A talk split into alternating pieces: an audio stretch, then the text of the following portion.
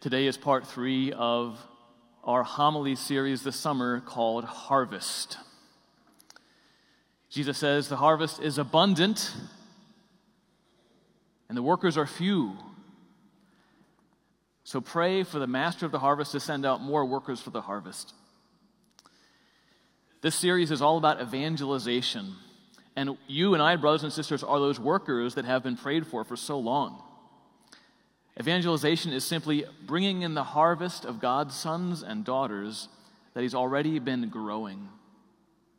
It's bringing in the harvest. Last week we talked about fear and how we don't need to give in to fear because God's the one at work. God's the one who equips us, who sends us out. We don't need to give in to fear. Today we're going to talk about reward, different kind of motivation. That God actually wants to reward us for bringing in the harvest. In that first reading, we heard about reward from the Shunammite woman. The prophet Elisha, he's spreading the word of God all throughout Israel, traveling around, and this Shunammite woman and her husband give him dinner from time to time. And finally, the, the wife says to her husband, You know, honey, Elisha, he's here all the time. He's, he's a prophet of God. Can we like make a room for him in the house so we can stay over, have a place to lay his head? And so they do. They make him this kind of rooftop hotel, and Elisha stays there. And one morning, as he leaves, before he heads out, he says to his servant Gehazi, he says, Gehazi, these people are so kind. What can we do for them? Gehazi says, Well, you know, the husband, he's, he's getting up there, and they don't have any children. So what's Elisha do? He finds the woman, he says to her, By this time next year, you will hold in your arms a son. And he walks out the door. It's a great scene in the Bible. She's like, What? and so it happens. The next year, she has a son in her arms, and she is so grateful to God. She was rewarded because she made a space in her home for the Word of God. She brought in Elisha, she brought in the prophet, but really she was bringing in the Word of God so that it could spread and take root. And the reward she was given was so much more than she ever could have expected. But she was rewarded. When I think about times in my life that have been the most rewarding, I can't help but think of a time back in seminary before I was ordained. A bunch of my brothers and I, we got together and we, we kind of had a crazy idea. We said, what if we got together and we just went onto the campus of the University of Minnesota and we just talked to people about Jesus? And so we did. We took three days, three days of our spring break. We went on campus two by two, and we just struck up random conversations with whoever we could find students in the quad, students in Coffman Union, people on the street, bus stops. And we just started talking to them. And we would start by just making small talk. You know, hey, how, how are you? How's your day going? You student here? What are you studying? Kind of just have some conversation, see where things went. And sometimes God would provide this opening to be able to have some of those threshold conversations we talked about last week. And sometimes there's an opening to even share our testimony to why we follow Jesus. And one of the most rewarding parts of that week was we'd come home for dinner every night together and we would just swap stories about what God did in all these different people through us. We were laughing, we were crying, we had joyful hearts, and we were just, it was so rewarding that we just gave the Lord a little bit of space for His Word to grow, and it was so joyful. Just amazing memories I'll never forget. Such a rewarding experience. We took three days out of our spring break and we said, Lord, this is for you. This is for your word to spread. Use us however you want. And we didn't know what was going to happen. I mean, this, this was a real risk for all of us. but it was so rewarding, more than we ever thought possible. The practical tool that I want to hand on to you today in this part of the series is your personal testimony to Christ. Every disciple of Christ has a personal testimony to Christ that you can share with your voice and with your words. Now, you may be wondering, like, Father, what are you preparing us for? Are we going to the U in a month or so? I don't know, maybe we should. But maybe some of you are called to do just that, to go out into public squares. I'm sure some of you are called to that, but all of us have the ability to share our personal testimony with people who we encounter, people very close to us, and sometimes even strangers. A personal testimony is simply your story of how you've come to encounter Christ and had your life changed by Him. It's not proclaiming doctrine, it's not teaching, it's your story. It's personal to you, it's unique. Doesn't have to be long. I've given a 30 second version of my testimony, a three minute version, and a half hour version. But however long it is, it's really just three main parts. It's here's how my life was before I knew Jesus. Here's what happened in my life when I came to know Jesus, discovered him, or came to know him more deeply, or came back to him. And here's how my life is now that I follow Jesus. It's that simple. Here's how my life was. Here's how I encountered Christ. He encountered me, how I met him, or met him more deeply if you already are a disciple. And here's how my life is now that I follow him. Here's how life is different. Here's how life has changed. Here's, here's why I live the way I live. It doesn't need to be awkward. It doesn't need to be preachy. It shouldn't be preachy. It's your story that you're able to put into words and share with someone else when you have the sense that God is opening this door. Your homework this week is actually to craft and come up with your testimony. There's a worksheet by all the doors when you head out today. Make sure you grab a bulletin and grab one of those testimony worksheets, really simple, and take some time to pray about Lord, what is my story? How have you impacted my life? How's my life different? And how can I share that with other people in a way which is just really humble and simple and that gives you glory? That helps your word to spread. Maybe most helpful will be like, what are some examples of like how this might work? Let me give you three examples. Think of these as, as like scenarios and situations where someone has an opening to share their testimony. Because uh, like we don't do this in the abstract, right? I mean, you could go on a street corner and just start proclaiming. Saints have done that, but oftentimes this comes up just in times around a table or meeting someone in a very familiar place.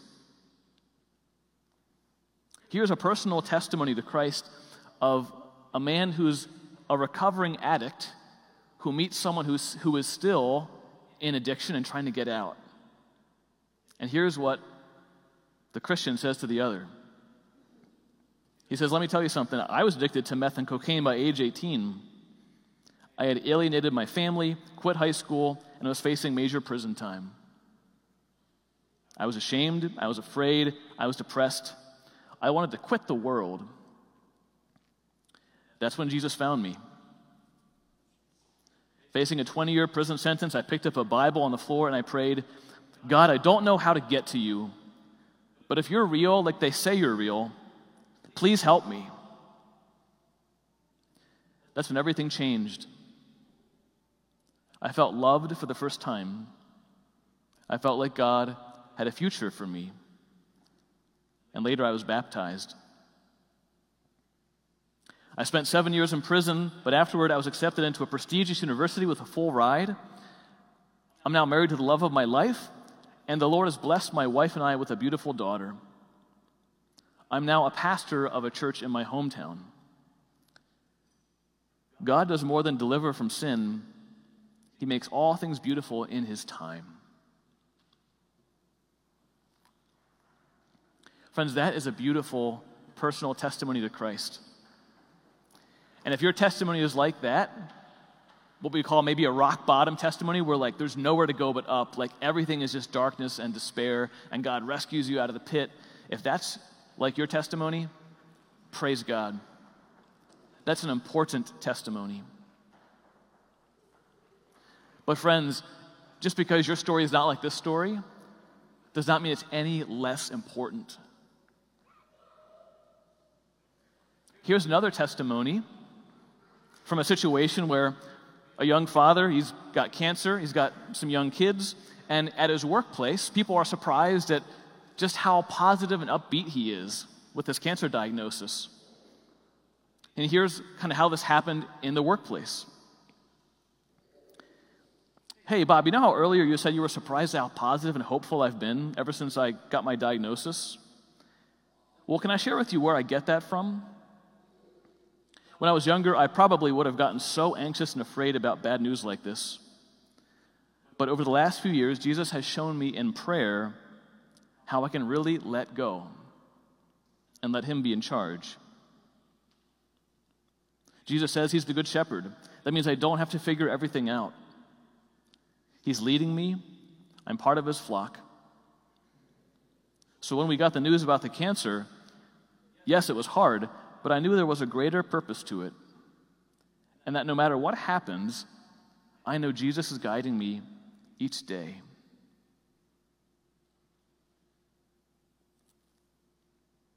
That is an important testimony.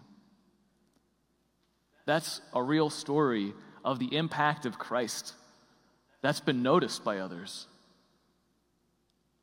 And if you have a testimony like that, if you've ever had that situation in your life, that is so important. And you can share that. Here's a third example. In this scenario, there's a woman who's a grandmother who's living a very ordinary life on the outside, being a grandma, and her grandkids ask her about her younger years. So she has this opportunity to like talk about her life very open-endedly. And here's how she talks to her grandkids. She says, "Well, you know, my younger years, you know that we're a Catholic family, but you may not know that I didn't always go to church. When I was a younger lady, I stopped going to church for a long time, and did some things that I'm not proud of. In fact, I was angry with God for a long time because of what happened to me. After I married Grandpa, I had your mom, I had your uncle, and life was good. But I still felt like something big was missing. What I was missing was my relationship with God. That's when I started going back to church. I went to confession, and all of a sudden, I felt like I was alive again. It was like I could sense Jesus in me and around me. My friends from church are important to me, and they all helped me to see that following Jesus as a wife and a mother and a grandmother is my mission in life. And I love the mission He's given me. I love helping others to feel God's love.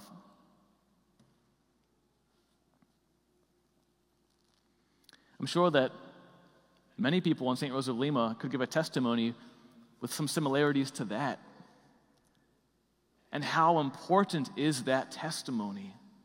How beautiful is that personal witness to Christ about the difference he's made?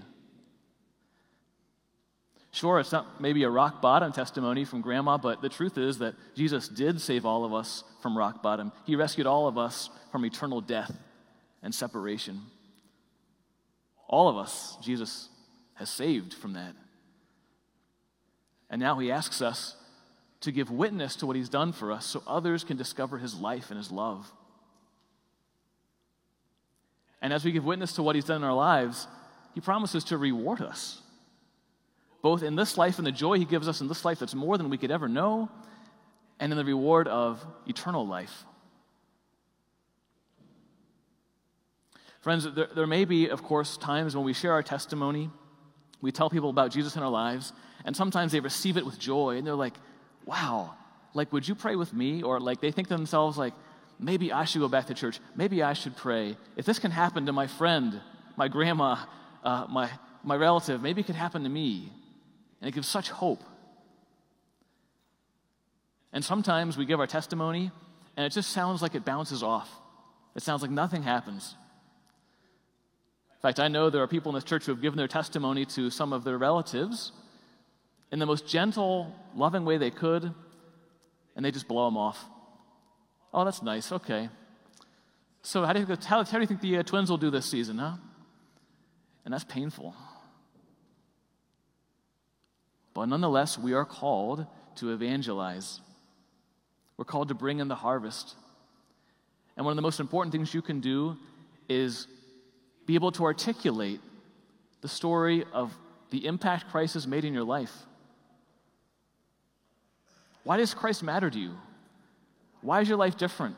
Why are you Christian? All of us can put words to that and have that ready for the moment we're called to share. And God will do amazing things through that. Friends, just like the woman from Shunem, she carved out that place in her house for the Word of God. She made a little space for the Word to grow, and she was rewarded. When we take a risk and we, we begin to just try to do this, we just prepare for this and say, Lord, like, I don't know how this testimony thing is going to work, but I'm going to I'm going to come up with that. I'm going to pray about that. And I'm going to look for opportunities to share that with other people in love and with kindness, with gentleness. Get ready, friends. You won't even realize that the joy in store for you when you carve out that space in your life and say, Lord, this is just for your word. I'm available for you. Bring in the harvest through me.